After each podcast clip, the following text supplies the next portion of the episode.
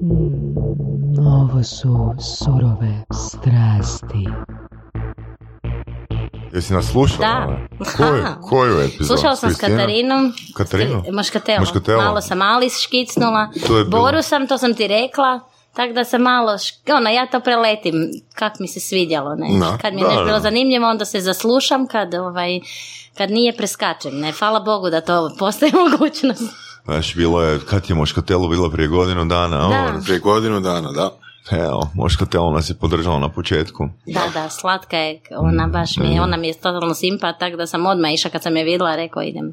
Ali njen glas je, jel da, u vašem uvodu? Je, je, je, je, je, je. Skužila sam, da. Mi smo rekli, evo Moškatelo, možemo te pozvati u gosta, ali u zamjenu za tvoj glas u džinglovima. Da, glas je stvarno, ono, meni je to baš jedan od najljepših ženskih vokala. Kad Mm. je čuješ, baš ti je ono, wow, super je. Jel znaš da smo počeli? Da, znam, zato, se, zato se pretvaram da sam cool.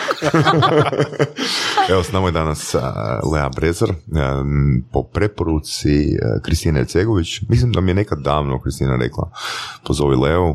I onda kad sam pogledao ono top listu 2018. godine vidiš ono muškarce, ono ajmo mi onak na, na, napumpat ono surove strasti sa strastvenim ženama. Strastvenim ženama u poslu. Ne. Bilo je krajnje vrijeme, da, Ja, ovaj, da, apsolutno. Evo baš jučer sam e, objavio ovu top listu iz 2019. Da, godine da. i je li je pol pol, negdje je, ja mislim. Ja, mislim da je, da, četiri, četiri žene i šest, skoro pola pola, nije- na prošlu godinu. pola.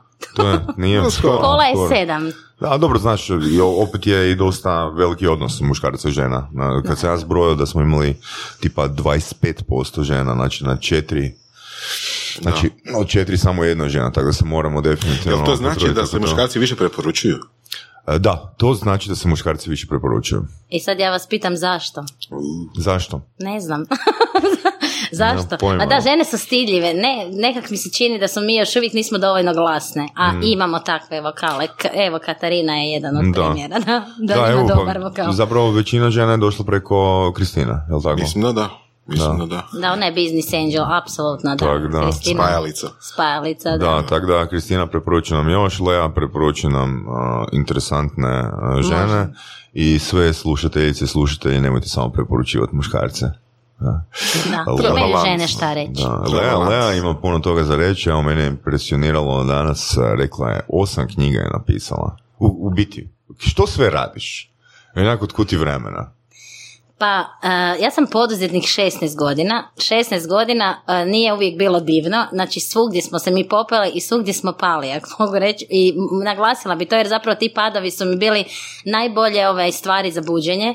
Na kraju kad dobro tresneš, onda te dobro boli, onda razmišljaš da ćeš zaobići u širokom luku te neke stvari koje bole i da ćeš naučiti na kraju krajeva. Tako da u 16 godina poduzetništva mi smo prvo, govorimo u množini jer govorimo suprugu i meni, vodimo zajedno firmu Dar Mediju i zapravo sjedimo u istom uredu, to sve fascinira kako to funkcionira. Zato što funkcionira jer smo mi prvo složili privatni život pa smo počeli slagati posao i onda smo odlučili e, kad smo složili do te mjere da možemo živjeti i da ne moramo brinuti gdje će kapnuti idući ono business deal, da ti to nije problem. A hvala Bogu u prvih pet godina poduzetništva boriš se, moram biti iskrena, sada nakon 16 godina više to, to je drugačija priča. Naravno, puno si opušteniji i znaš kamo ideš i već ti je tu nekakva reputacija, tako da smo kroz to sve gradili e, Dar Mediju i onda sam u jednom trenutku shvatila da imam dovoljno godina da e, mogu pisati. Zapravo imam poriv za pisanjem od uvijek, to je od ono 14. godine u životu. Ja A sam kaže se mudrost dolazi s godinama, A, tebi da, Lelo, to te je to. pisanje dolazi s godinama. Je to bilo kao godine staža ili kao godine godine? godine, sta- godine, godine. Da, Jesi to je bilo, da, to je bilo negdje e, u 35. sam shvatila, Mm. ok, sad imam nešto za ponuditi svijetu. Jer prije toga mislim da smo mladi. Ja, ja sam bar za sebe mislila da sam da, ok, imaš ti životnog iskustva, ali trebaš imati neke uspjehe koje će, koji će motivirati druge. I ako imaš samo neuspjehe, onda znači da nešto nije u redu, znači u tim neuspjesima mora negdje skočiti neki uspjeh.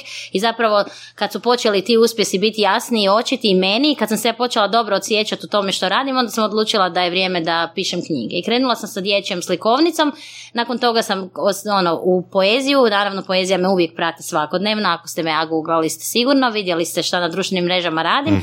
I onda su tu priručnici o biznisu, o načinu promjene percepcije i tako dalje. i nekoliko romana.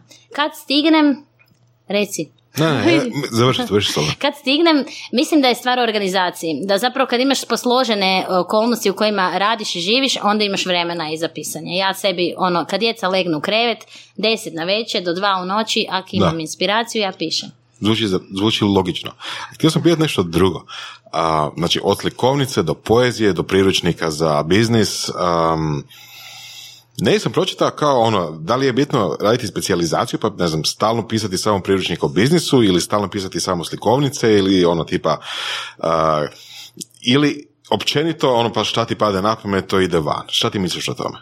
Pa ja ću govoriti sa svog osobnog iskustva. Ono što je važno je, slažem se s time, treba se negdje specijalizirati, ne možemo o svemu sve znat, ali ja pišem self-help. Znači, moja priručnici su self-help, Mhm. moja je poezija self-help i moje su slikovnice self-help. Sve je ljubav. I onda kad pričaš o ljubavi, onda tražiš samo žanar u kojem ćeš se izraziti. I to je ono što zapravo meni dobro ide. Tako da u principu o ljubavi, o promjeni, o tome što možemo učiniti da bi sebi život olakšali, kako naći tu vlastitu svrhu, možda sam je ja našla, možda je neko još traži, možda mu moje iskustvo pomogne, tako da treba naći zapravo ono o čem pišeš i onda će sad format, tak je sve jedno. Da, da, da li je, da li je audio, video, knjige, Da, ili sve to zajedno. Da. Da. A, rekla si jednu meni interesantnu rečenicu da ste prvo išli posložiti privatni život. Pa da, mislim da je to nekako najvažnije, jer moram reći da, pogotovo kad radiš sa suprugom u tvrci u kojoj si onak 8 sati dom, si tamo, onda dođeš doma pa si opet tamo 8 sati, onda i spavate skupa, znači ne možeš doslovno ništa sam, mislim naravno da imaš sve nekakve svoje prostore, ali e, ono što je nama bilo važno da zapravo taj odnos bude onak zadovoljavajući za oboje. Ne, ne idealiziram, mislim mi smo u 22 godine skupa, to je onak lijepa brojka i u 22 godine stvarno svašta čovjek prođe i moraš dati, jedan drugome moraš dati puno prostora e, da, bi se izdra- da bi se izrazili. Znači ako sam ja motor koji gura, onda je netko treba čuvat leđa. I to je kod nas tako funkcionira. I u principu je- moje ideje nose, e, nosim entuzijazmom, a on je taj koji kaže ok, može, ajmo šta trebamo i onda zajedno realiziramo. Tako da nikad nisam potpuno sama i zapravo je ta nekakvo zajedništvo nas cijelo vrijeme guralo. I mi smo sve probleme koje smo imali odlučili riješiti koliko naravno uopće možeš, opet da ne odem previše idealno, jer slušatelji će reći, ok, ova stvarno živi na nekom paralelnom svemiru, ali u principu ja uvijek stavljam stvari na stol, ajmo pričati, imam problem, ne sviđa mi se nešto, ajmo to riješiti. I tako, malo imam taj, ja bih rekla da je to neki muški princip, daj mi problem, ajmo, ja ću naći rješenje. I to u principu funkcionira. I, kod, I nas je zapravo to dovelo do toga da, nedavno sam pročitala u jednoj knjizi o karmi i to mi se jako, jako svidjelo, gdje kaže autor, da kad imamo sređen obiteljski život, da onda možemo mijenjati svijet. Jer to ima tako smisla, jel tako? Kad se osjećaš da si doma dobro, da je sve ok, i da mo- onda imaš i, onda ti narastu krila, pa ideš dalje. Ok. Jel misliš da postoji recimo, ne znam, ultimativna rečenica da je moguće posložiti privatni život, da je moguće posložiti obitelj? U smislu, jer kad kažemo posložen, gdje je prostor za rast? Pa zapravo nema, mislim, prosto za cijelo vrijeme. Ja mislim da niko ne posloži u toj mjeri sad ko ormar. Sad sam ja složila, to je to. Ali u nekom trenutku se i te stvari, e, ono, ti izvlačiš majice iz ormara, oblačiš ih, staviš ih, prljaveš, moraš ih oprati, znači tu postoje ciklus. Isto je u životu. Tako da danas smo dobro, a sutra vam djeca odrastu, postanu tineđeri dođu neki novi problemi. I treba te probleme riješiti. Onda opet morate sjesti za stol, izvaditi ono, zmazani veš i peglat ga, prat pa ga peglat, tako da mislim da to nije nikad dovršeni posao. Da je nekako važno da je, da je cijelo vrijeme da to traje. Tako da, i ono što je meni, ono što je meni recimo izuzetno bitno da ljudi ono misle, aha, to je sad to, kao sad sam sve riješio, sad će sve biti dobro. Ne, mislim uvijek da život je takav, dokle god smo ovdje ima uspona i padova. A mislim da je nekako važno naći taj ono drive, dobro mi je, šta god dođe, dobro je, ne. Koja je onda tvoja strast ili ti svrha? Ti si spomenula reći svrhu. Što bi rekla? Pa ja bih rekla da je moja svrha pisanje. Da o, moje iskustvo e, poslovno i privatno i u odnosima em, jednostavno imam poriv nešto u meni me gura da pišem i da to što osjećam, mislim, ono, promišljam, imam dileme da podijelim sa svijetom i da se ljudi u tome prepoznaju. Tako da vidim da e, je to nešto što je prepoznato s druge strane kao autor i kad imam prilike i kroz biznis, dobro se realiziram. Znači, uspijem ostvariti svoj potencijal. Ono što zamislim, riješim, a kad mi ne ide, onda odustanem i krenem dalje. Tako da ne gubim puno energije, ovaj, a mislim da je da nekako taj, važna je taj, taj unutarnji drive koji me nosi. ne. Znači, potpisala bi, ajmo reći, da se samo baviš, potpisala bi da se samo baviš pisanjem. Pa ne bi ti rekao da se samo bavim pisanjem, A? svašta ja radim, ali, to- sve al se svede na Pa pisanje, kad, pa kad kažeš to, da li bi potpisala, evo ja ću samo pisat. Općenito u životu. da, ne bi. A, ne bi, ne, Ne? ne, bi. Ne bi, zato što imam, zato što mislim da je stvar kreativne energije, stvar je toga kako stvaraš. Sad, Mm. na način, na početku smo rekli, ono, da li je bitan žanr, nije bitan ni žanr, bitano je šta radiš. Znači, ja cijelo vrijeme sam kreativna, pisanje je jedan od izričaja mojih. Znači, ako imam projekt koji radim, ko što je recimo, ne znam, brand kultura časopis, ja sam totalno u tome i to je opet na kraju, sve moraš nešto zapisati. Znači, na kraju se sve svede na pisanje, ali, Ali dobro, mislim, je pisanje je samo način komunikacije. jel Tako je, da, da. I ono što zapravo radiš je komuniciraš nešto što ti misliš da je bitno, da je, jel? Da, to je to. Da, Da, Tako da, volim ja svašta. Pa ovaj. kako se uh, sviđaš između tih sadržaja? Pa- Imali smo jednog gosta, Alana Ivkovića, ono čovjek je imao koliko, deset aktivnosti kroz dan, ko se dobro Da, sjeća. da, da. I oni imaju jednu zanimljivu strategiju svičanja na, iz uh, određene aktivnosti. Kako ti uspiješ presvičat? Jel Pa- to imaš onak tempirano kao od tad do tad radim ovo ili sad sam potpuno, potpuno asocirana u ovaj task ili kako kak to ide? Pa kad radim, ako imam zadatak koji moram odraditi, onda sam posvećena potpuno, onda definitivno. Znači ja sebi u uredu, kad dolazim u ured, onda ono prvo odradiš čitanje mailova, ok, danas me čeka brošura koju trebam pripremiti materijal, tekst, kompletan tekst, da može ići u tisak, sjednem i to radim i to završim. Naravno ima prekida jer uvijek prekidi dolaze, ali u principu držim se toga da posao koji započnem da ga završim. I onda ga pustim. I onda idem dalje. Tako da je, ja, ja dovršavam stvari. Rekla bi da je to kod mene, to je taj neki switch. Znači kad nešto započneš mora završiti ili se ne mičem. Mogu ja započeti dvije stvari istovremeno, ali opet znam koja je prioritet. Tako da znam ono, u principu kad dođem doma, onda ono u pet sati the day is off. gotovo nema. Znači ja sam, da ono radno vrijeme je gotovo, ja sam tamo mama, ne tamo neka druga uloga, neke druge uloge igramo, onda se baviš sa djecom, onda kad završim s djecom, kad djeca su u krevetu, onda lijepo sjednem pa čitam. Znači u principu bitan je taj nekakav, nemam nikad feeling da me vrijeme razvlači, i da ću eksplodirati zato što se osjećam ono između sto obaveza. Jer se fokusiram na jednu stvar. Mislim da je fokus, je moj način Ok. svičanja, da. Imamo riječ fokus, imamo riječ inspiracija. Uh, spomenuo si prije da trebaš biti inspirirana za pisanje. Je li to uvijek slučaj? Pa ja bih rekla da sam ja inspirirana. Tako da kod mene e, je ono, e, imam inspiraciju kontinuirano. Zato što inspiracija meni dolazi izvana. On, uglavnom me ljudi i e, neke stvari koje doživljavam uvijek pokrenu lavinu misli i onda ja sjednem i pišem. Pogotovo recimo kod poezije, to je jako specifično jer ja nju nikad ne, rijetko kad je kalkuliram, neću reći nikad, ali rijetko je to, znači ja kad imam ideju za pjesmu, ona dođe zato što smo mi sad napravili nekakav dobar razgovor, a ako odem impresionirana, poslat ću vam pjesmu koju sam napisala. Ona će se samo izlit. Ozbiljno? Ona se dogodi, da. Ona- Ne, ne kalkuliram previše, tako da u principu kod mene, zato mislim da je, znaš šta mislim da je e, u cijeloj toj priči najvažnije, neko taj unutarnji mir. Kad si unutra u, ok sa sobom, onda postaješ kanal za neke veće stvari. I onda samo otvaraš vrata tamo gdje, je, gdje se gdje vidiš Za, da treba. jel zato smatraš da je bilo dobro to da ste, da, da ste posložili privatni život? Da, Ha? Da, jer pri- mora imati Znači, balans. inspiracija dolazi iz toga, balans je vrijednost. Da, balans Ok, je vrijednost. ok. Mhm. Uvijek je ravnoteža u životu vrijednost. Ja bih rekla, zato što je uh, ravnoteža u bilo čemu, jer mislim, bez obzira šta god se dešavalo, moramo to naći tu jednu točku gdje nećemo skliznut. Znači, moramo u bilo kakvoj situaciji. Ok, mislim, vratit ćemo se na taj sadržaj. Ajmo ovako, Lea, koji je tvoj najveći strah? Oh, joj, to su me jednom pitali. Pa ne znam, ako mogu reći, oružje mi je grozno. To je nešto što me A da? uvijek užasava, da. Jednom sam imala priliku sjediti u kafiću za vrijeme rata, ono tam 90-ih, i ono, ekipa koja je bila u polupijanom stanju, u jednom trenutku ja sam sjedila, pila kavu s frendicom, čovjek je izvadio pištolj, ja sam se smrzla. Samo sam rekla, ok, platila sam, bila sam brža, nikad nisam u životu tako brza bila. Samo sam zbrisala. To je nešto što me užasava. Što se tiče nekih drugih stvari, u ovako, da bi sad rekla, bojim se, ne znam, poraza ne bojim, toliko sam ih puta doživjela da ono... Čekaj, poraza Poreza ili poreza? Da, da, da, to sam I poreze, i poraza. Oboje, sve sam, sve sam prošla. Znači, poduzetnici obično njurgaju porezi, porezi, porezi. ono. U tom slučaju to znači nije, a? Dobro, ali Pa što- nema tu Što bi za njurganja, tebe da. značilo poraz?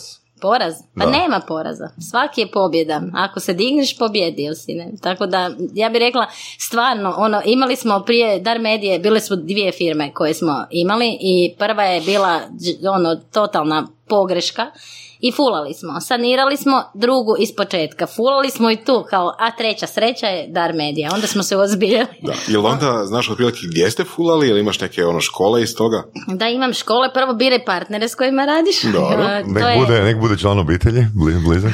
Da, ne, ne. Dobro, Dobro, neki kažu apsolutno ne, tako da ono... Ja ne znam, nemam baš isto. neki određen stav što se Da. toga tiče. E, Još uvijek sam tu u dilemi jer mi se čini da u određenim situacijama obitelj bolje funkcionira zato što puno lakše podmeću leđa ako je skladna obitelj, ako su odnosi dobri. Znači tu igraju tu nekakva pravednost i osjećaj vrijednosti svačije, ne samo vlasničke. Tako da tu, a s druge strane opet ono nekom može iskoristiti situaciju pa ono sestra mi je brat, unuka, ne znam, ne moram ništa raditi. Mi nismo imali takvu situaciju, u našoj firmi radi i moja sestra i dobro funkcioniramo kao tim, tako da a što se tiče poreza, poraza, ne poreza, porezi me ne smetaju. Mislim da ih trebamo plaćati, ako si poduzetnik, nema tu puno filozofije, ali do, nameti sve ostalo, to ima za pričati, ali nije ovo tema. A, Ovaj, a što se tiče poraza, pa ne znam, porazi su me uvijek naučili da razmislim dva put, da ono, to smo se zezali, bila sam gost, e, imali smo Brand Kultura event kad smo predstavili web, onda smo bili e, u studiju smijeha i sad Marina Orsag, ona predstavlja mene i sad ja njoj kažem, prije nego što je počeo event, ja kažem Marina, možemo ovako, znači pošto ja volim da se šalim na svoj račun, da se drugi zezi na moj račun, možeš ti reći kao e, kak smo se mi, šta sam ja tu na fuck up nightu kod nje, ka šta sam pričala, ne, i sad sam ja pričala na tom fuck up night, to je bilo super, kao Veli ona, pričala sam o e, magazinima koje smo počeli. Mi smo prije deset godina započeli jedan glazbeni magazin u Hrvatskoj koji se slušaju narodnjaci. U, u nakon dvije godine smo opet zarolali još jedan, kao ne, sad će uspjet, ne?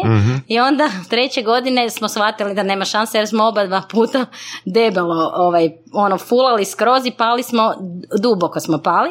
I onda kažem ja Marini, možeš to spomenuti? I onda ona mene predstavlja i kaže, a, kao ovaj puta je s nama, evo sad je s nama Lea Brezar, ona će nam nešto reći ovaj, o svom biznisu, o brand kulturi, to je magazin koji nije radila sama pa ga nije zajebala.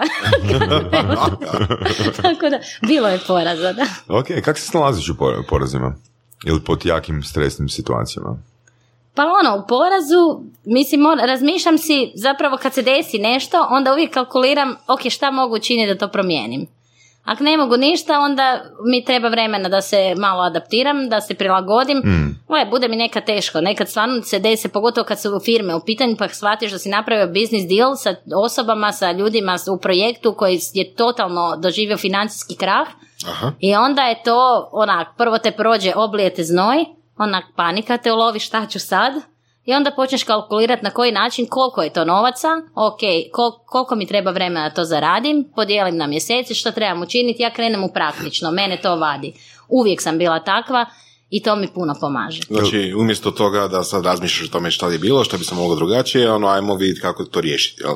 Da, uvijek sam usmjerena na cilj. da, Da, Iako razmišljam definitivno šta sam na, pogriješila. Ne, uopće ne volim krivi druge, iako sam nekada stvarno se, ono, da bi naučili Mhm. neku određenu lekciju, nama se dogodi da upoznamo baš te ljude koji nas trebaju za riba da bi shvatili da se moramo jače boriti za sebe. A Ne? kako onda biraš projekte ili stvari na kojim ćeš raditi?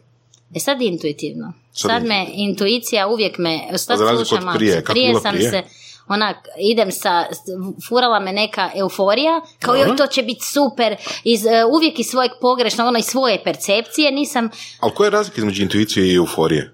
pa euforija je onak, ona dolazi u naletu vjetra, onako, desi se u trenutku i zapravo nek, ona je onak dosta površna. Intuicija je, ja bih rekla da je to jedan glas unutarnji koji čujemo i onak nas gura nas. Ona nikad nije, ona se ne desi onak u sekundi, nego jednostavno imaš osjećaj da je cijelo vrijeme to to. Da Onda se, I ono što je važno kod Dobro. euforije, ti se zatvaraju, ako ti se zatvaraju vrata kad se umoriš, onda, onda si izgubljen, a kod intuicije kužiš, ok, zatvorili su mi vrata, znači to nije put kojim treba ići.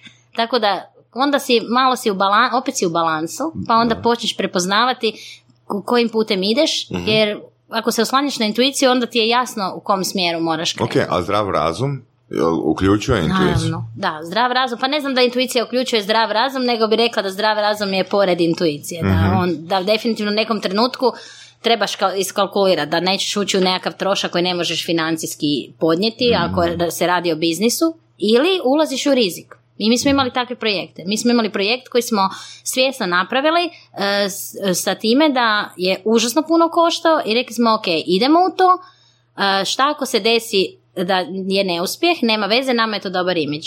I mi smo to financijski podnijeli tako da smo rasporedili troškove, riješili stvari kroz jedno određeno vrijeme, ali je to bila dobra imidž priča. I mi Ima, smo... m, jel možemo znati primjer, ili ne? Pa mi smo imali, znači imali smo primjer jedne konferencije velike Mhm. s kojom smo zapravo zarolali e, priču o tom leadershipu i Mhm. tu smo tu smo imali dobar odaziv, izuzetan negdje oko 300 ljudi je bilo na konferenciji, ali ona nije nama s- ovaj sanirala kompletno troškove. Znači Mhm. mi se nismo u potpunosti zatvorili.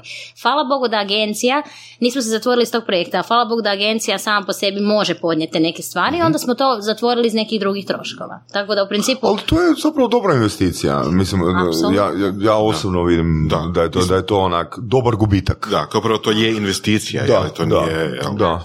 nešto ovako random kad se dogodio gubitak. Da, da. Da, definitivno. I onda samo je ono što je nama bilo bitno da u tom trenutku e, budemo svjesni, to se opet možemo vratiti na onaj poraz, znači važno je planirati i poraze nekad. Važno je planirati Da. poraze.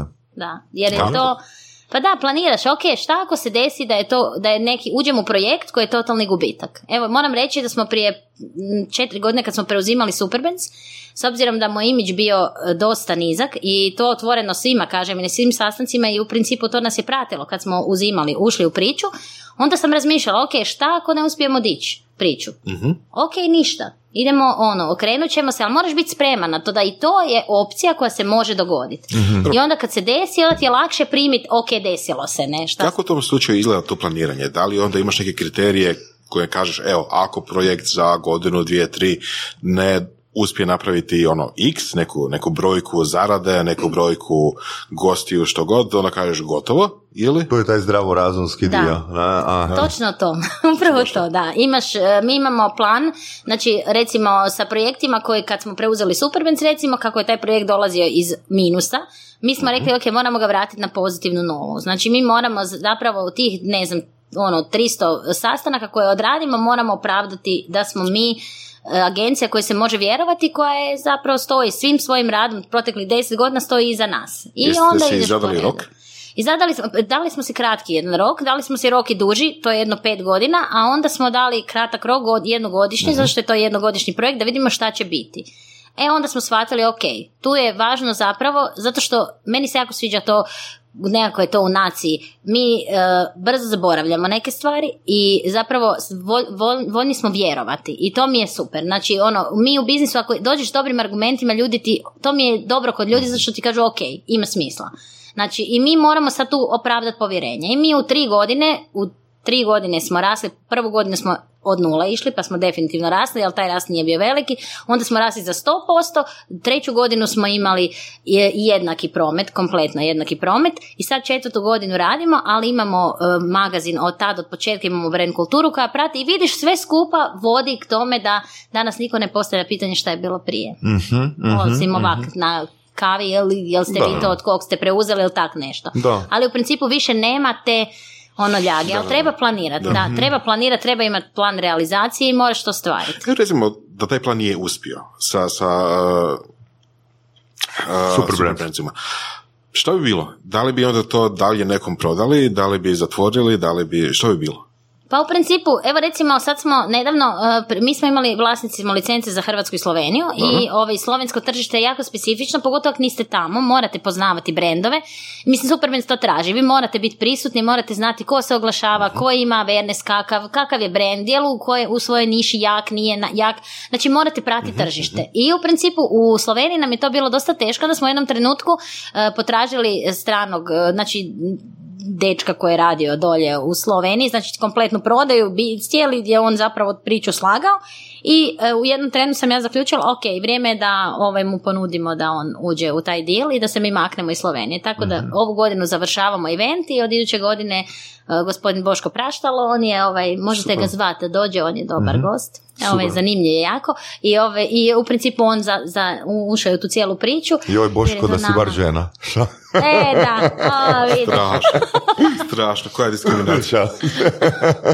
Ali dobar je. Zezu, zezu. Da, da, baš je dobar, ovaj, ali u principu i to je nama, i onda nam je bilo, mislim, si pa nije to loše, to je zapravo dobar način, trebaš biti svjestan svojih prednosti i svojih mana, mislim, neke stvari ne možeš raditi, jer naš tim Dar Media ima 11 ljudi, znači mi smo tu posvećeni, ono, imamo kreativni dizajnerski odjel, imamo odnose s javnošću, imamo marketing, znači i vodimo ta dva projekta, Superbands i brand kulturu, mislim, treba to raditi. I Da. ako želiš biti posvećen, onda onda trebaš se posvetiti, ne možeš sjediti na šest stolica, to je ono... Uh, sam, sam bi malo htio o Superbrandsu još i uh, da idemo na sve sadržaje koje rade. Dakle, ovak, uh, Superbrands, uh, zašto je ta priča nekom bitna? Zašto bi to bilo uh, potrošaču bitno? Zašto bi to bilo brendu bitno? Pa, Superbands, prvo, zato što svi smo mi, e, s nama, svima, bez obzira koliko god se trudili biti osvješteni, ta taština igra jednu ulogu i zapravo u marketingu se jako dobro zna da ćemo na e, temelju taštine zapravo e, moći prodati mnoge stvari. Prvo zato što ona nam pokazuje neki na kraju osjećaj vrijednosti, ljudi se dosta povezuju s brendovima, znači tu je ta emocija važna. E, kupujete određene brendove zato što oni nešto znače za vas i što je potpuno u redu, ako je to naravno svjestan vaš odabir, nije, nam, nije vam nametnuto. I u principu Superbands kao organizacija međunarodna je shvatio da je ta cijela kultura brendiranja već dobrih 20-30 godina unazad u svijetu uzima sve više maha. I onda su oni odlučili, čovjek koji je osnovao Superbands radi u jednoj marketinškoj agenciji i onda je rekao, ok, vrijeme je da neko odaje priznanje brendovima za to što rade. Zato što e, šta god ljudi mislili o odnosima s javnošću i marketingu, da li je to ozbiljna priča ili da li je to, ne znam, manipulacija, imate različitih znači, pogleda na stvari, ali u principu neko radi taj posao. I to je meni genijalno zato što ti ljudi koji rade za brendove i izbacuju ih na tržište, osmišljavaju od njihova vizualnog identiteta do toga da strategija različitih komunikacija, kampanja, e, načina na koji će, znači sve ono što uključuje izgradnja brenda, zapravo onda se dogodi tim ljudima, ti ljudi vole taj posao jer ga rade jako dobro. Ima brendova za koje bi ono rekli, ok, stvarno super rade. Kad im pogledate kampanje, onda, onda poželite imati taj brend. I to je Superbands prepoznao. I zapravo je odlučio e, do- dati priznanje tim brendovima s tim što im omogućava da koriste taj zlatni Superbands znak. Ne? A je li to onda priznanje brendovima kao, kao proizvodima ili brendovima kao on, autorima brenda, kao dizajnerima, kao uh, jel, jel to onda nekako utječe na kvalitetu proizvoda ili samo percepcije proizvoda? Pa zapravo Superbands obuhvaća sve, on obuhvaća emociju i kvalitetu i razliku i pouzdanost. Znači jedan brand je sve, znači brand je, nije krajnji proizvod, brand je zapravo ono što priča priču. Znači može biti jedna piva, ali može biti žuja. Znači ono, znate kad kažete pivo, ok, pada mi na pamet njih pet, ali kad kažem žuja onda si, ili karlovačka, onda si zamislim točno brand i znam šta on meni komunicira. Tako da je Superbands orijentiran na, baš na sami branding, a branding je sve, i dizajn, i pakiranje, i o priča, imidž priča, i marketinške aktivnosti, i na kraju i, identitet brenda i ljudi koji rade u tom brendu, sve je to zapravo brendiranje. Znači ne može se izdvojiti. Superman to radi jako široko i to se recimo meni uvijek sviđalo kod njega baš zato što gleda sve aspekte. I onda imate stručno vijeće koje o tom odlučuje, tako da zapravo iza toga stoji struka. To je ono što je dobro. Jel može Superbrands uh, značku, odnosno taj uh, zimbol dobiti neki brand koji ima savršeno uh, dizajnerski, marketinški posloženu priču, uh, ultra je napredan, ono, komunikacija super, ali koji zapravo u praksi nije privukao kupce. Da se može to dogoditi? Pa uglavnom ne, zato što Superbrands traži awareness. Da bi brand bio na, znači bilo koji proizvod ili robna marka, bilo kako usluga, na listi potencijalnih e, brendova za glasanje, koja ide stručnom vijeću, e, traži se znači da se on oglašava, da ima određeni awareness na tržištu i zapravo ispod toga ne možete ići. Znači mi, evo ne, baš smo jučer dobili od Medianeta našu listu, bazu brendova koji oglašavaju na hrvatskom tržištu. I u principu tu vidite ko su ti koji ulažu u branding i na koji način i s kojim iznosima. I zapravo ono, ne ulaze svi brendovi, znači ne može biti brend kojeg možete i vi, ne znam, imali smo čak i upite na, nedavno smo primili jedan upit, nekakav web shop koji prodaje neki proizvod koji i puno ulažu u oglašavanje, ali ono što fali tome puno, to i nije baš u kontekstu ostalih brendova, koliko brendovi zapravo ulažu u oglašavanje, to je sitnica, ali, ovaj, ali tu fali imidž. Znači, imidž je važan. Znači, vi kad neko vama kaže, ne znam, e, Ray-Ban, onda znate šta je. A ne kad vam neko kaže neki proizvod gdje moram tri put razmisliti Ok. koji je to A proizvod. osoba koja se bavi uslugama, može li ta osoba, može li osoba biti superbrand? Može. Znate da smo imali, e, imali smo proteklih godina i Superbands vani to isto tako radi, znači i u Hrvatskoj je bio e, Josipa Lisac, Lisac je bila recimo proglašena Superbandom. Tako da neki ljudi zaista izgrade taj svoj imidž ono, do toga da ga i stručno vijeće, jer iza Superbandsa ne stoji samo organizacija, nego stoji nezavisno stručno vijeće i ono zapravo bira. Znači, to je nekakvih sad ove godine 73 stručnjaka koji će dobiti svojih tisuću brendova i 4 sata da glasaju i da ocjenjuju te brendove od 1 do 10. I onda oni ocjenjuju i zapravo ono što je rezultat toga, onda mi te brendove možemo proglasiti super brendovima do jedne određene ocjene. Ali u principu tako je, tržište prepozna šta, ko je zapravo super brand i ko se, tako da naš sam glas u organizaciji, nas tamo desetak u timu, ne igra veliku ulogu. Mi jesmo dio vijeća, neki od nas koji baš direktno su uključeni na proizvod, ali to je samo glas. U podcastu Surove strasti upoznajemo ljude koji su strastveni u onome što rade. Ovo je podcast za preživljavanje u surovoj stvarnosti. Pridružite se Saši Tenodiju i Ivanu Vorasu u otkrivanju što pokreće uspješne, motivirane ljude. Ljude koji su strašću, predanošću i vizijom postali kreatori vlastitog, a i naših života. I ono najvažnije, saznajte kako su to napravili. Slušajte Surove strasti. Spomenula si taj, da je za brand bitan awareness, um, pa ja bih rekao da ti dobro radiš uh, svoj awareness. Da, Jesam trudim se. A, za sad tržište pokazuje, s obzirom da se to sve mjeri istraživanjem tržišta, mogu ja reći šta god hoću, ali ovaj tržište pokazuje e, tu vrijednost koju komuniciramo i da li je dobro komuniciramo. Ja bih rekla što se mene tiče i mog rada na društvenim mrežama, jer sam tamo jako aktivna, a ipak po promocijama, Sad se nakon četiri godine događa da vas ljudi znaju točno tko ste, da više ne morate objašnjavati e, kad baš u tom svijetu knjige, kad kažete moje ime i prezime, aha, znam, ono, Aha, poezija znači od prve knjige do danas. do danas. Da. Nakon četiri godine sad, sad mogu reći da sam dobro odradila posao PR-a. Mhm. Stvarno jesam i vidim rezultate zato što vam se u nekom trenutku počne događati da vas, eh, jednom sam doživjela, to mi je tak bilo simpatično, na aerodromu ja odla, dolazim na preuzet osobu po čerinog dečka i žena stane ispred mene, čitam vas. ja, meni je to tak bilo super. Ja Da, kažem, da. hvala, ono, bila sam oduševljena. Ali to je fora, to su ti neki izdvojeni slučajevi, ne, nije to tako često, ali zapravo vidite onda da vas ljudi počnu primjećivati, da vas prate. Ne. To je meni super. I onda uvijek kažem kak je to zapravo dobra stvar, jer znam da sam dobro radila PR, jer ga radim sama, da sam naučila znanje i da sam dobro to primijenila ovaj, u, u praktičan rad. Ne. Spomenula si četiri godine, znači četiri godine ti je trebalo da bi, da bi rekla da imaš, da si napravila dobar PR, jel da? Pa da, sad nakon četiri godine da. Da. Što je prvih onda uh, 12? E, Pa onda si isto sadila. Aha, mislite na biznis, jel? Pa što se tiče, ovo govorim isključivo o pisanju, znači o toj Ok. spisateljskoj karijeri, a što se tiče biznisa, ja bih rekla da je nama e, od Dar Mediju neko stavilo najviše u prepoznatljivost e, ta konferencija Robina Šarme koju smo organizirali prije par godina, to je bio taj dolazak njegov u Zagreb i tu smo se mi potpuno predstavili javnosti, a onda poslije toga Superbands i brand kultura. Tako da to je ono, i mislim da to traje, da nikada ne dođeš u trenutak kažeš dobro to je sad to. Ne može biti tako, moraš raditi, znači raditi se non stop mora. Ali lijepo je zaokružena priča, na? Znači imamo a, časopis, imamo Superbrand. Superbrand je meni a, interesantan s tog networkingškog aspekta.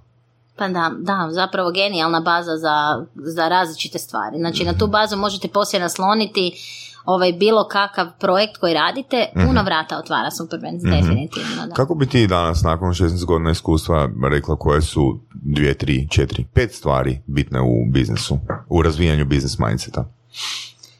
Da, planiranje je definitivno. Znači, planirat morate od početka do kraja. tu treba e, i treba znati kako trošiti novac. Treba plaćati obaveze, znači ljudi su uvijek prioritet, uvijek. Znači bilo koji. Prvo ljudi u vašem timu, e, odnosi su četvrta stvar, znači ljudi kao ljudi koji rade i odnosi prema njima i moj stav prema ljudima, jer bez ljudi ništa ne možete.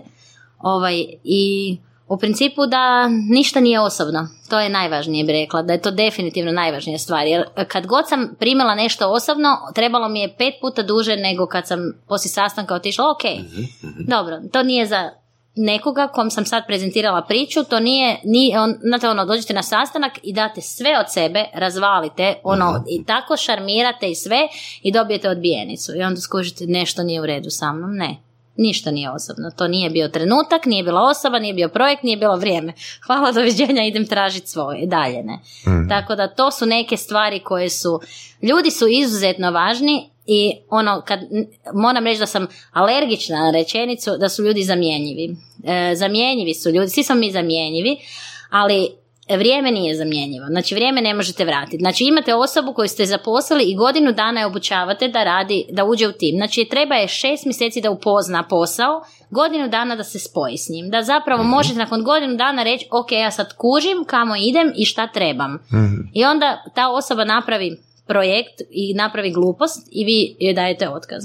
To je totalno krivo i po meni je to uh, jedino sad opet vjerojatno postoje nijanse, uopće neću ulaziti na koje su, koje su mogu razine gluposti biti, ali u principu mislim da se puno, puno njih može popraviti. Da zapravo treba graditi odnose, mm fokusirati se ono što smo pričali, pa sam rekla ovaj, na, na to da se nađe rješenje, a ne da se kidaju glave, jer u principu vrijeme ne možete vratiti. Ja sad recimo da svake godine mijenjamo uh, neku osobu koja nam je ključna za nekog klijenta, ne bi baš daleko dogurali. Znači, jedan put kad se zaposlite u Dar Mediji, uh, to je isto kao da ste se u državnoj službi zaposlili, jel da? Bravo. Sigurni, sigurni, ste, sigurni ste do kraja života. Da, ali I Lea će sve riješiti i pričati, biti puno razumijevanja. Postoji tu jedan keč. Uvijek postoji keč kao. Kad se zaposliš u Dar Mediji, budi siguran da ono, otkaz možeš dobiti jedino u onom trenutku kad nisi više spreman raditi na sebi. Znači ako kažeš ne, ja neću mijenjati svoje stavove, to je moj princip, ja tako funkcioniram, onda, sorry, ne možemo naći način da riješimo stvar. I to nam se znalo dešavati ne često, ali sam nam se znalo desiti. Ima ljudi koji nisu spremni mijenjati svoje principe. Da. Je li to onda kriterij za zapošljavanje? Odnosno kako pronalaziš nove ljude? Pa, ali to je teško na početku otkriti. Mislim da je to Što? teško. Sklonost osobnom razvoju? Pa e, da, jer ljudi vam na početku, morate upoznati ljude. Znači, e, svi kažu, znate kad dođeš na razgovor za posao pa kažeš sve najbolje od sebi. Naravno da postoje načini i mehanizmi da ti vidiš koliko je neko otvoren, koliko je netko spreman ulagati i tako dalje. Ali u nekom trenutku ljudi imaju granicu. Samo je pitanje gdje je ta granica. I sad ako je nekom granica jako blizu, a nekome možeš stvarno od njega tražiti, pa daj još malo, pa ajde daj još malo, daj se malo potrudi, pa daj razmisli, možda je ovo bolja opcija. Ono, imam, u timu imamo ljudi koji su se stvarno mijenjali, mijenjali su se s projektima i mijenjali su se zajedno sa mnom, ja sam se rastezala, ovi su se rastezali, svi smo se rastezali, ali ima ljudi koji su rekli, ne, ja ne mogu, to je meni, ti meni zadireš u moj osobni prostor, to je meni previše, znači ima i takvih situacija. Čekaj, hoćeš reći da ne biraš zaposlenike po intuiciji? Pa biraš. pa, pa kako onda takve Zato odabereš? što, pa zato što nije ništa savršeno. Nećemo se samo... Ne, ne, postoji onaj jedan princip e, životnih lekcija, o tom sam pričala u knjizi ovaj, i reci čega se bojiš i u ovoj knjizi e, izvan okvira. I o tom ćemo pričati sad na konferenciji koju organiziramo. I onda kad e, znaš da ljudi koji dođu u tvoj tim dolaze da tebe nešto nauče, a onda ti nosi neke lekcije. I onda skužiš da je u tim odnosima koji nisu dobri, vidiš gdje su tvoje granice. I da li si dovoljno pametan i osvješten da želiš još pomaknuti svoju granicu ili ćeš reći dosta mi je, ovo je moj prostor. Imaš možda neki primjer koji bi htjela podijeliti? Sa, za, baš o Sa- sa- postavljanju o- o granica. postavljanju granica. Znači, Pa m- možemo. što za tebe znači e, pomicanje granica? Pa recimo, znate, imam jednom, prije par godina u naš tim je ušla jedna osoba, bila je baš krasna, ja sam totalno se oduševila, ono, rekla bi biznis, meč. Euforija, euforija, Da, ono, opaka euforija. Biznis meč, kao Dobro. da sam tražila partnera u biznis, to bi bila o- ona, bila je ženska osoba u pitanju, Ali u jednom trenutku sam shvatila da zapravo kad radi jedan na jedan da je izuzetno dobra, ali čim je u tim naš mali projekt koji smo radili ušla treća osoba, onda je tu postalo problem. Zato što nekako je ona tražila malo više e, pažnje, počele se smetati neke stvari, nije baš bila timski igrač. I to sam ja tad skužila, jer u početku mi smo jedno šest mjeseci radile i onda se desila još jedna osoba koja je došla u naš tim i onda je ta stvar, taj zapravo odnos počeo pucat. Mi smo, puno je bilo zamjeranja, ja sam puno razgovarala, ono, uvijek nastojim pomaknuti svoju granicu i reći, ok, ajde da vidim šta još mogu učiniti. I onda sjedneš i razgovaraš. I onda u jednom trenutku shvatiš da ti samo sjediš i razgovaraš i da legneš u krevet i da osobe nema pored tebe i ti još uvijek razgovaraš s njom, jer ona je s tobom. Znači, kontinuirano u glavi ustaješ, ideš na WC, ručaš, češljaš se, piješ kavu, non stop imaš osobu koja možda uopće nije blizu. Znači da imaš problem. I kad to postane stvarnost, onda je vrijeme za promjenu. I onda sam ja shvatila da zapravo nisam, da sam previše e, davala u smislu tog razumijevanja, ali da nisam bila jasna o tome gdje su granice. Tako da nekako je oboje važno. E tu se vraćamo na intuiciju. Intuicija meni uvijek na početku kaže nije to dobro za tebe i tad mi je rekla. Ali ja sam bila pametnija pa sam rekla pa ne, ja ću to probati. Ipak ću probati da vidim da se ja uvjerim. Ne možemo uvijek, nismo, mi, mi smo ljudi, na, ono, povedu nas mnoge stvari. Intuicija je nešto što te vodi i sad znam kada razmišljamo o pisanju, tu nema dvojbe. Kad razmišljam o tome kako želim biti kreativna, ali kad su odnosi u pitanju, ja uvijek želim dati šansu. Ne želim, recimo, uđete u naš tim, upoznam vas, daću vam priliku da mi se dokažete Možda intuicija nešto kaže da tu nešto ne štima, ali daću priliku. Ne mogu ja unaprijed reći neću, okay. ne valjaš. Jel ti se ikad dogodilo da ti je intuicija rekla nemoj, a ispalo je super? Ne. Sigurno? Da. Nikad. Za bilo što, ne mora nužno biti okvir biznisa koliko se sjećam, sad evo na prvu kad me pitaš, mislim ne. Za sad, do sad, kad god sam ušla u nekakav odnos, u nekakav posao... Ok, ajmo ovak, jesi li, ikad, jesi li ikad promijenila odluku? O, naravno da sam promijenila odluku. Znači, je, jesi li ikad ono intuitivno, intuitivno nešto krenula raditi i onda ti je intuicija rekla, e, ipak izađi van iz toga? E, jesam, znate imala sam prije par godina, krenula sam intuitivno uh, raditi, htjela sam dovesti još jednog velikog govornika u mm Hrvatsku i ušli smo u deal sa jednim hotelom i ovaj, e, cijela priča je počela biti toliko, znala sam da je to super izbor jer su me iz centrale od tog govornika, njegova, njegova taj, osoba s kojom koja mu je zapravo organizira taj cijeli proces dolaska mhm. u neku zemlju i predavanja, ona je rekla da isključivo želi s nama raditi zašto smo radili šarmu, da ne želi s nikim drugim ulaziti u dio.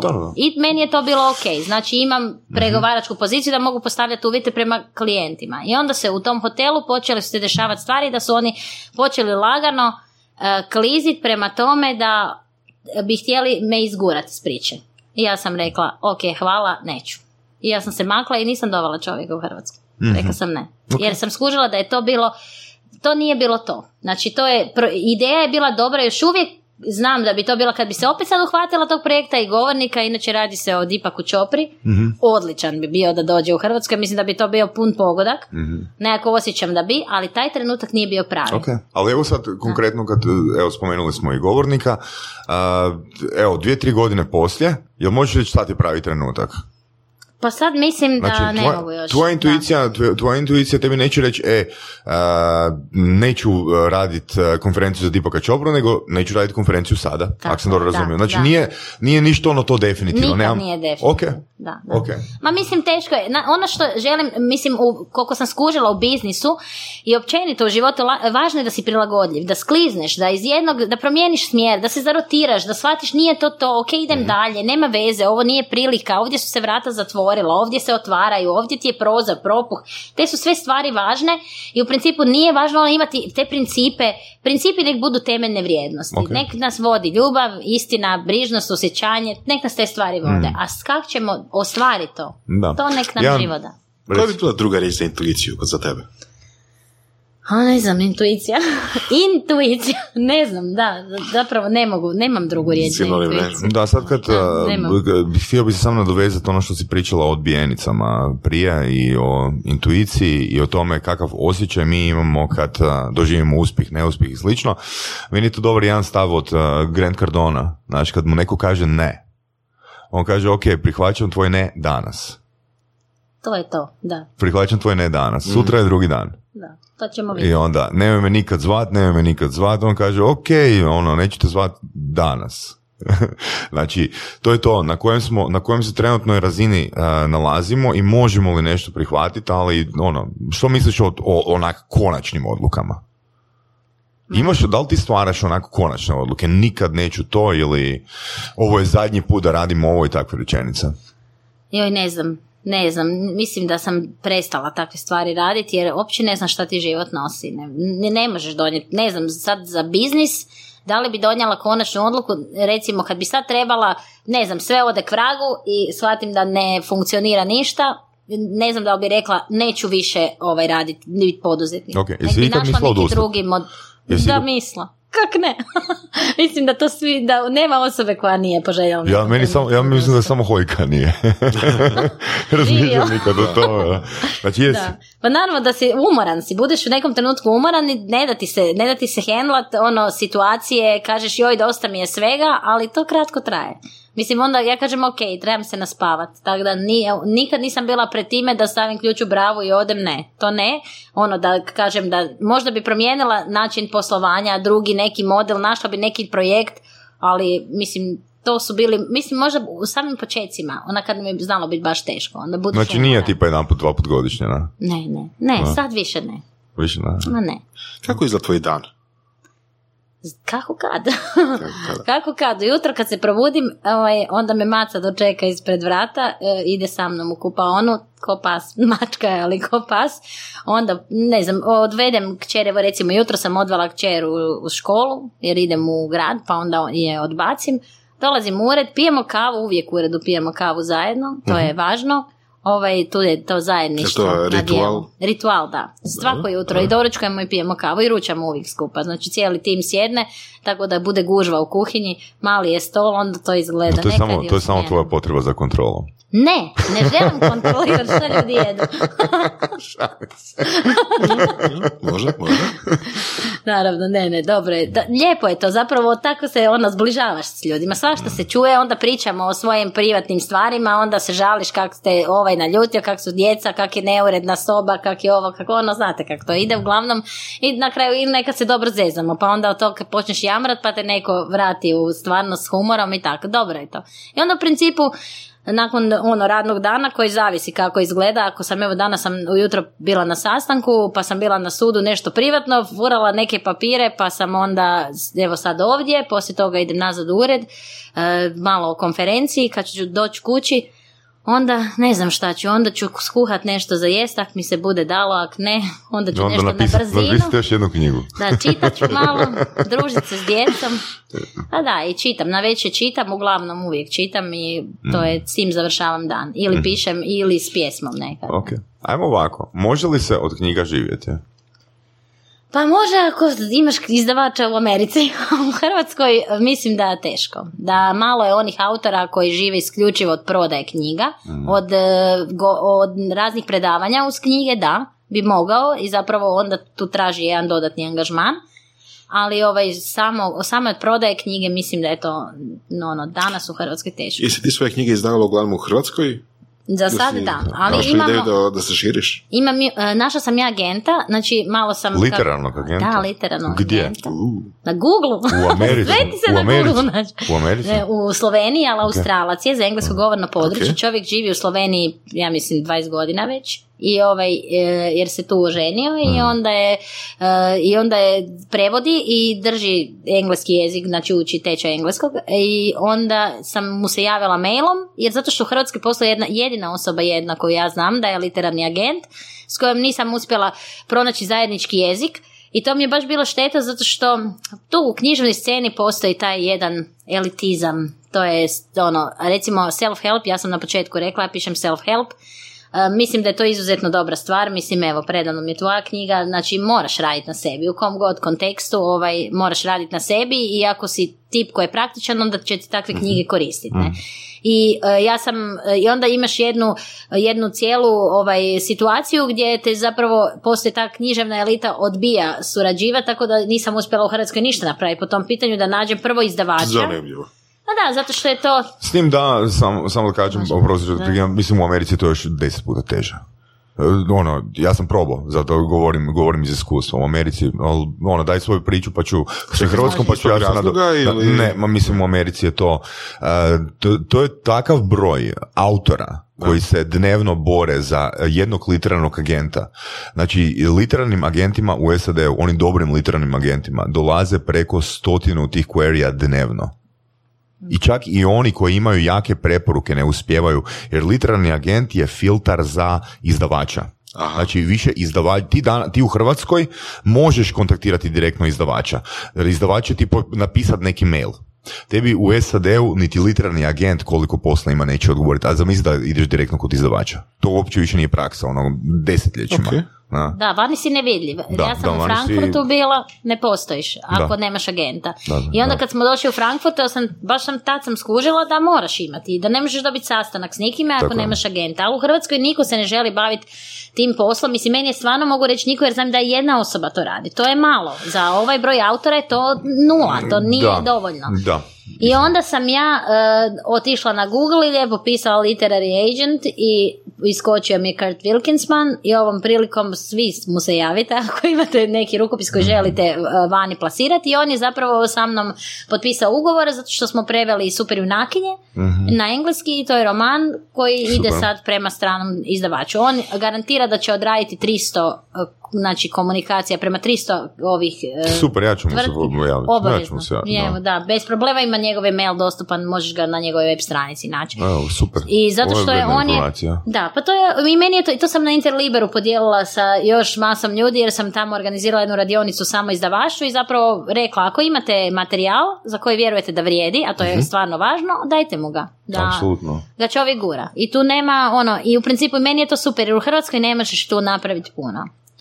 Mislim, možeš ti napraviti, gradiš ti tu svoju prepoznatljivost, ali... Ali malo je tržište na Malo je tržište. Da. Ali opet pozicioniranje, da. evo, samim tim što kažeš da, da danas ljudi znaju Lea Brezar zato jer imaš x knjiga vani u zadnjih četiri godine je onak jaka stvar ono u koji god okvir ono u koji god okvir dođeš mislim biti autor jedna knjiga je već puno Naravno ljudima, da je, da. a osam knjiga je već reputacija pa da, trebaš, mislim, slažem se, naravno. Samo je Hrvatska opet malo tržište, ali opet e, svima onima koji žele izdati knjigu možeš sam. Ako imaš malo poduzetničkog duha u sebi, Absolutno, da. bez beda. I ne samo to, nego mislim u SAD-u um, čak i autori best-selling knjiga, best-selling autori kažu da ne mogu živjeti od knjiga isključivo nego najveći novac se uh, dogodi od predavanja um, i znači tih, tih tureva koje militarni agenti pripremaju. Da, ima tu više faktora. Ako, sam dobro, ako se dobro sjećam, čitao sam tipa da na kraju autor knjige dobije eventualno, ne znam, 5 do 8%. Ono tipa, ne znam, veliki komad kolača uzme, uzme izdavač, e, marketing. Ali nije to uzimanje, nije to uzimanje. Gledaj, literarni agenti ne, treba da, da literarni agenti treba da te ono zastupa. Znači uzima svojih, ajmo reći 15-20%. Uh, da, da, znači, odrade oni posao. Izdava, da ne odrade, tak, odrade da. oni posao. A opet ti, kako, ako recimo Simon Schuster, ako oni rade za tebe, znači oni ti rade promociju, znači oni rade distribuciju, to je sve njihov posao. Ja mislim da je na tim ogromnim brojkama tiskanih primjeraka, da. 5% e, sasvim korektno. Da. 5% je ono, za sav posao koji se napravi oko samo pitanje je kako doći do literarnog agenta. Literarni agent tipa uzme 200 knjiga godišnje i pokušava izgu, ugurat izdavaču, a primi, znači, ono, ne znam, 10.000 mailova ili više, ili 20.000 mailova. Od tih 200 knjiga koje literarni agent uzme, izdavač možda se odluči za šest. Jel kužiš, on mora odraditi ili ona mora odraditi ono tih 200 sastanaka ili više od tih 200 sastanaka. Znači, koji, to, je, to, je, to je takav, ono, takva struktura ono, u SAD-u, mi to ne možemo zamisliti. Tako da ja smatram da smo mi zapravo na neki način kao profesionalci koji, piš, koji napišemo knjigu u prednosti, jer smo ipak u tom, je tržište malo, ali smo ipak u tom okviru da se puno lakše sazna za nas. Na, jer ti ono godišnje... Da, da, ali trud je istina, napisao ti, da. eventualno ako dobro znaš jezik, ali napisao ti knjigu na hrvatskom za hrvatsko tržište ili engleskom za englesko tržište, trud ti je cca isti. Dobro. A, a imaš puno veći tržište puno veće šanse za uspjeh ako je... Je, ali što je tržište ako je ponuda uh, zilijardu puta veća? To, to, Ali to, je, to, je, malo, i, malo i sreće i malo rekla- lutrije i tako. Mada bi ja rekla da tu uvijek, da s- bez obzira na ponudu koliko je ona velika, da svaki autor nađe svog čitača. Da je samo pitanje koliko... Marketinga. Znači, da. Pitanje Da. marketinga. Pa da, pitanje je marketinga, da, naravno. I, Da. e, apsolutno, jer ja gledam kroz svoje aktivnosti koje imam na društvenim mrežama, mene su društvene mreže pomogle da definitivno dođem do publike. Ono, jer kad si ti u startu, ti se moraš nečime razlikovati. Znači, to nešto moraš učiniti, znači nekak moraš iskočiti u ovom moru porukica na Instagramu, e, različitih e, misli, dana, ono, u principu nekakvih self-help krilatica, svega onoga što se zapravo može naći i lijepih fotografija i ostalo, znači ti moraš negdje iskoristiti, iskoristiti svoju priliku i pokazati se. Na koji Tako da- način? Kad spominješ te self-help fotografije sa porukicama, da li je to tvoj put isto, da li ti to radiš ili... Znaš, meni je, moram reći da je meni poezija otvorila vrata. Ja sam Dobro. ti, e, ja svu svoju poeziju e, objavljam na društvenim mrežama. Znači, apsolutno svaku pjesmu koja se nalazi u mojoj zbirci naćeš na društvenim mrežama. E, moja poezija je, kako je to self-help poezija, koja zapravo te potiče na promjene. Ok. Ona je ono, ujutro kad otvoriš Instagram nađeš moju pjesmu. Ima desetak redaka i nikad nisu velike, dugačke, nego su uglavnom kratke, precizne, jasne i motivirajuće. I onda je to meni, onda ljudi to rado čitaju i rado se vraćaju i rado me prate zato što im uljepšam jutro. I to je meni otvorilo vrata definitivno. Tako da kroz tu poeziju ja sam došla i do svojih, svoje publike za čitanje romana, jer onda te ljudi te nauče, naučiš ljude zapravo da pišeš lijepo, nešto što im se sviđa i onda kad dođu recimo, ne znam, u knjižaru traže nešto drugo od tebe i u principu počnu čitati sve ono što ti pustiš van. Tako da definitivno je ta poezija. A osim toga, ja, e, znači, ne znam, e, ja sam svake godine za redom, već treću godinu, ja tu poeziju stavljam na tramvajska stajališta. Znači, projekt je Oda poeziji i to već tri godine za redom. Znači, bila sam e, u gradu Zagrebu za sada i ovo ljeto planiram malo dalje, nije dalje puno od Zagreba, ali negdje tu blizu, neću ništa otkrivati dok ne dođe trenutak, ali bit će ovaj, taj projekt izlazi iz Zagreba konačno i to je poezija na tramvajskim stajalištima gdje možete naći plakat samo sa hashtagom Oda poeziji pjesmom i mojim imenom i ništa drugo. I to su na ono Dubrava, na Remizi, e, glavni kolodvor. I u principu to je način nekako gdje sam ja došla do svojih čitatelja. I onda mi je super kad na Instagramu pišeš hashtag Oda poeziji pa onda nađeš Da. Da. ovaj, kak neko slika bicikl, sebe, kak je pored pjesme. To je fora super, da. Je, je. Pardon, a, ovako. Je- još nam možeš reći koji je odnos između riječi management i darmički management? E, ne može jedno bez drugog, ako mene pitate. Znači, darmički, darma je sanskarska riječ za ispravno djelovanje u najširem smislu. Znači, za neku univerzalnu svijest, za ono što je dobro za sve, ne samo za nas. I znači, riječ darma u kontekstu menadžmenta to znači da radiš za svoj tim i kad pročitaš knjigu izvan okvira, na kraju shvatiš da sam govorila o tome da moramo naučiti služiti drugome da bismo mu uljepšali život, jer time ćemo uljepšati sebi. To je onak dosta, sad možda neko će razmišljati kad služa, ova, ova je stvarno zabrijala, jer to je izazov, je izazov je definitivno, ali mislim da je to jedini ispravan način, zato što služenje ne mislim pritom da si nekome rob, nego da činiš dobro da čovjeku olakša život. Znači kad podmetneš leđa, ja ću dati jedan primjer, imali smo uh, situaciju u tvrtci gdje zapravo te počne posao toliko frustrirati, upiti uh, koji dolaze, znači uh, situacije koje traže od tebe da pomakneš se iz nekih, u neke neslučajne razmjere, da makneš sve, svo, ono da jednostavno nađeš način da nešto odradiš najbrže što možeš, a ne možeš, jer ti fizički to ne stigneš, a onda razmišljaš kako su svi, joj, kak je to teško, kak ljudi nemaju razumijevanja, postaneš frustriran. A onda sam ja u jednom trenutku pitala svoje kolege u uredu, dobro, zašto se ne postaviš u poziciju da kažeš, ok, ali ja toj osobi pomažem, ona mene traži da joj ja dam rješenje za njen problem. I onda kad se staviš u poziciju nekog ko rješava problem tuđi, nema frustracije. I to je ono što te darmički menadžment uči. Znači da nađeš nešto dobro u toj situaciji koja možda na izgled nije baš najbolja i možda je stresna i često je, definitivno. I u principu zato je, zato je eto, darmički bez menadžmenta ne može jer moraš biti svjestan pojedinac koji živi i, suo, i radi, mora suosjećati svojim kolegama Zato što smo jedni za druge tu, ne? Da, imali smo gosta Marka Lucića, koji je vlasnik Q-Life časopisa. Na Marka, da, da. I ovoga, e sad kažeš ono darmički management, mislim dosta, dosta smo pričali o odnosu managementa ili leadershipa, onome što je ili nije jedan i drugi, pa onda bi on možda rekao, pa ta, taj darmički management je zapravo leadership. Pa da, zapravo je. Da, to je vještina vođenja, definitivno. Ali ono što kod darmičkog menadžmenta je zanimljivo je to da on stavlja neko ljude izvan prostora i vremena. Znači, pritom mislim na to da ako ste uh, orijentirani na nekako razmišljate o istočnjačkim filozofijama i religijama, onda ćete znati da je, on, duhovnjaci razmišljaju na način da kažu da ovo nije naš jedini život. Znači, da li ima nešto poslije života, poslije smrti zapravo i da li ima, da li se vraćamo nazad i što ako se vraćamo, možda neko misli da se ne vraćamo, ali recimo istočnjaci znaju jako dobro da ovaj osjećaju to i postoje izvisni dokazi za takve stvari da smo svi mi ovdje s razlogom. Znači da sve što se događa, događa se s određenim razlogom. Znači da se mi upoznajemo i stavljamo se u kontekst s različitim ljudima i pogotovo ako oni traju određeno vrijeme, onda moramo učiti neke određene lekcije. I zato leadership je samo jedan segment toga. To učenje lekcija, to znači da ako e, zapošljavam non stop ljude koji traže od mene da pomičem svoje granice do ludila i da ja sam na rubu živaca jer više to ne mogu podnijeti, onda znači da nisam postavila svoje granice.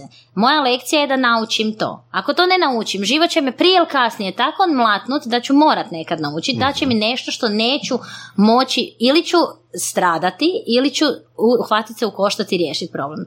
To kad shvatite da zapravo taj darmički princip je takav da vas uči tome da prepoznajete, što prije prepoznate koje su vaše lekcije, prije ćete rasti. Rasti u svim smislima. Znači i u duhovnom smislu i u materijalnom smislu. Jer ćete se rješavati... A lekcija je tamo gdje te boli. Da, uvijek je tamo gdje te boli. To je više manje individualno, za svako drugačije, je li tako? Pa, znači, kod tebe rekla si o, o granicama, je li tako? Kod nekog drugog je bilo nešto drugo. Da, definitivno. E, I sad tu vam ne postoji univerzalno pravilo. Mi bi zapravo kad bismo bili e, toliko spremni u svakom trenutku raditi na sebi, da svaki puta, recimo nakon, ne znam, jednog projekta koji smo odradili u životu, bez obzira koji je to koliko mali bio, mhm. da stavimo na papir i razmislimo što smo naučili, mi bi skužili uzorke I, i vidjeli bi što su to naše lekcije. Ima ljudi koji nikada ne uspijevaju, recimo, radi svoj posao i nikada ne uspijevaju e, se kreativno izraziti. Zato što nisu s njime povezani, zato što oni posao odrađuju. Što bi jedno preporučila? Kako bi neko mogao spoznati te svoje lekcije? Evo, teško je zapravo dati neko, ovaj, neko sad univerzalan odgovor. To je zapravo priča, ono koja je šira, ali, ali bi rekla, mogla reći da recimo kad bismo vratili film unazad i počeli se sjećati našeg putovanja poslovnog recimo ili putovanja privatnog putovanja sa, sa e, vezama koje smo imali u životu, ako, su, ako ih je bilo više, vidjeti uzorak zašto su one završavale. I onda kad shvatite da je recimo tipa, ne znam, nisam, imala sam e, pet veza u životu, od tih pet veza svaki puta me netko prevario. Mislim, hmm. što moram naučiti iz toga? Gdje, znači, tu zapravo taj uzorak treba prepoznati. Sad to, znači, ja ne mogu, ne postoji univerzalno rješenje, jel to ovisi pa Mislim da je dobar primjer. I onda? I onda ono, ako se uzorak ponovi? Onda je vrijeme da naučimo. Znači da naučimo ili da li, šta ta prevara za znači za nas, da li volimo istinski recimo ili volimo u okviru određenih granica i da li je to onda ljubav. Znači, ok, onda se moraš odlučiti šta želiš. Želiš li prevariti, da ako te neko prevari, želiš li oprostiti jer to je ljubav. Onda znači sad i ako to odlučiš, ono što je fantastično, ljudi kad odlučiš, ok, spremna sam na opraštanje, onda si naučio lekciju. Možda se neće više nikad ponoviti, vjerovatno neće. Ako doći će u nekom drugom obliku, malo teža i izvjesnija, ali tražit će od tebe nešto ekstra. Da. Ako smijem reći, ja ću sad ispričati jednu priču koju ja dosta često pričam na predavanjima svojima mm kad baš pričam o životnim lekcijama, a to je priča, ja sam bila davnih dana u jednoj školi povezana u školski odbor i, ovaj, i silno sam htjela napraviti promjenu i nisam bila zadovoljna kako to škola funkcionira. Ono što je, e, što je zanimljivo je to da su mi dolazile u tom četir, četverogodišnjem procesu je to sve skupa trajalo, ne samo meni, nego i mojim kolegama koji su sjedili u školskom odboru, poruke od učitelja, od roditelja, da malo smo previše ovaj, jašimo, jel? da doslovno stišćemo do toga da postoji jedna određena granica kad će se sve srušiti. Mi smo bili toliko tvrdoglavi da smo i dalje radili to što se nama činilo pametno. A ono što se desilo u jednom trenutku, ja sam, i nema veze, i ja sam sad već osjećala toliko i pritisak od cijelog tog procesa, jer kad ste po sastancima kontinuirano kopate, čupate, vadite, tražite manu, u jaj, dlaku u jajetu, samo da bi dokazali svoje, ono što vas Ok. muči. Jedan dan odlazim ja na poslovni put, uopće nema veze sa e, tim školskim odborom, Vozim se u autu sa svojim suprugom i dolazimo na sastanak, odradimo sastanak u Istri na granici u Bujama, vratimo se u Zagreb i kiša počne padati i e, cesta je skliska u zavoju, moj suprug vozi i 150 puta je vidio isti scenarij i on pretiče, naravno mrak i pljusak, možete misliti kombinaciju. Auto se okrene, mi završimo u, ono, u grabi e, i u principu ništa nam nije bilo, bila je mokra zemlja, mobitel je letio i ja sam se natukla u koljeno, to je to. Izašla sam iz auta, bila sam u šoku, otišli smo kući, sve redo, sra- sva- ono, shvatili smo, ok, pazi na cesti, ali mene pita moj suprug, i jesi naučila? Ja kažem jesam, otišla sam u školu i rekla oprosti. Zato što je to bilo krivo, to nije bio način, to je bio moj stop. Rekao mi je život, Lea, pretjerala si. E to je ono što moramo naučiti. Znači ja sam naučila najgore. O, mislim, moglo je biti gore. Nije bilo kovno. Ali meni, ja sam, znam energiju s kojom sam silno željela promijeniti stvari. Kad lupaš glavom u zid i kužiš da sve puca oko tebe i tvoja glava samo što nije, Apsolutno. i onda se nađeš u situaciji da ti život zvizne šljagu, takvu, znate one zidarke, jes to nekad zvao? I onda se desi to da shvatiš, ok, vrijeme je za promjene. Da. Ja sam svoju lekciju naučila. Koji je najgori savjet koji si dobila? Najgori savjet. Joj, nemoj to, nije to za tebe. Nemoj, B- kao budi, Je to spusti se vezano na uz entuzijazam, intuiciju ili što? Ne, to je vezano za strah. Dobro. Da, to ono, nemoj, nemoj, ne joj, nemoj, to nikad ne znaš šta će biti. Ne znaš, ali ideš. Da, a, ma, htio sam se nadovezati na tvoj primjer i s tim zaključiti. U subotu sad sam držao trening, predavanje i nedjelju i došla je jedna polaznica koja, Milica se zove, iz Krka, nije mogla biti na, to, na tom modulu prije godinu dana i sad je došla ponoviti. A mi snimamo podcast jedan godinu i nešto. I u pauzi ona me slušala, gledala, sudjelovala u vježbi, na, na pauzi ona meni kaže Saša, postao si me kušac. Strašno. I ona, kako to misliš? Pa prije godinu dana si radio skroz drugačije. Radio si pod navodnicima bolje. Znači, bio si ono strogo, ono, vojnički, počinjemo ta, radimo to, sad to, ono.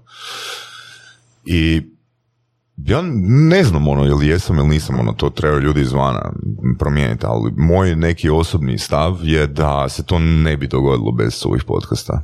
Ono, to se fakat ne bi dogodilo bez ovih podcasta i svih priča koje smo ono čuli u tom procesu. I to nije nužno loše. To samo, to je samo drugačije. Da? Pa da, nije, suosjećanje je uvijek dobra stvar. Da. Ne, nisam rekao, ne, ne, čekaj, nisam rekao da sam... Šalim se, Dobro, je pitanje interpretacije ili šta se, znači, ono, jel strog, šta znači. Da, jer ono, u biti, zašto, zašto je dobar primjer? Pred nekih 6-7 godina još, kad sam imao puno manje godina iskustva, e, sam se stvarno trudio da ljudima dam ogromnu vrijednost, da se brinem oko njih u procesu i tak dalje i tak dalje. I ono što se mi se događalo, događalo bi da sam ljude toliko stiskao da su mi odustajali. To nije to. Ono, ljudima treba dati e, okvir, ako se nađu u tom okviru, super, ako ne, ne, i to je vjerojatno taj mir koji sam dobio kroz e, snimanje ovih podcasta i sve priče koje smo čuli u zadnjih godinu dana, tako da, Da, Lea. slažem se. Slažem se, da, Da. ljudima treba okvir u kojem će se naći, a i ako ga ne žele, nek Je. nađu svoj prostor da izađu iz njega. da. Da, neka ljudi otpadnu, jednostavno. I Tako, to je ali ok. je interesantno, onak, grupe su sve veće, sve veći broj ljudi, onak, ono, ne- nevjerojatno ono kako se stvar slaže, ali mogu reći da sam opušten i zahvalan na svim iskustvima i svim gostima koje smo imali Da, zahvalnost je važna. Da. Je. Lea, hvala ti puno na tvom vremenu. E, Najavit ćemo još i tvoju konferenciju. Možeš nam reći e, kad je točno? E, Ona je tri- 14.3. u Double Tree by Hilton, znači konferencija o darmičkom menadžmentu, super junaci biznisa sa temom tijelo, um i duh. Znači kako povezati to troje u jednu cjelinu koja će nam koristiti. Mhm. i dići razinu energije, do te energije da možemo biti kreativni i da se možemo ostvariti. Hvala vam na pozivu. Hvala tebi Hvala na dolasku. Da, da. I to je to. To je to. Doviđenja slušatelji. Slušali ste podcast Surove strasti. Ako vam se sviđa, lajkajte. Ako se slažete s gostom, komentirajte. Ili ako se ne slažete, Ako imate pitanja za ovog ili druge goste, pišite nam u komentarima. šerite nas prijateljima sa sljedećim interesima i čujemo se u sljedećoj epizodi.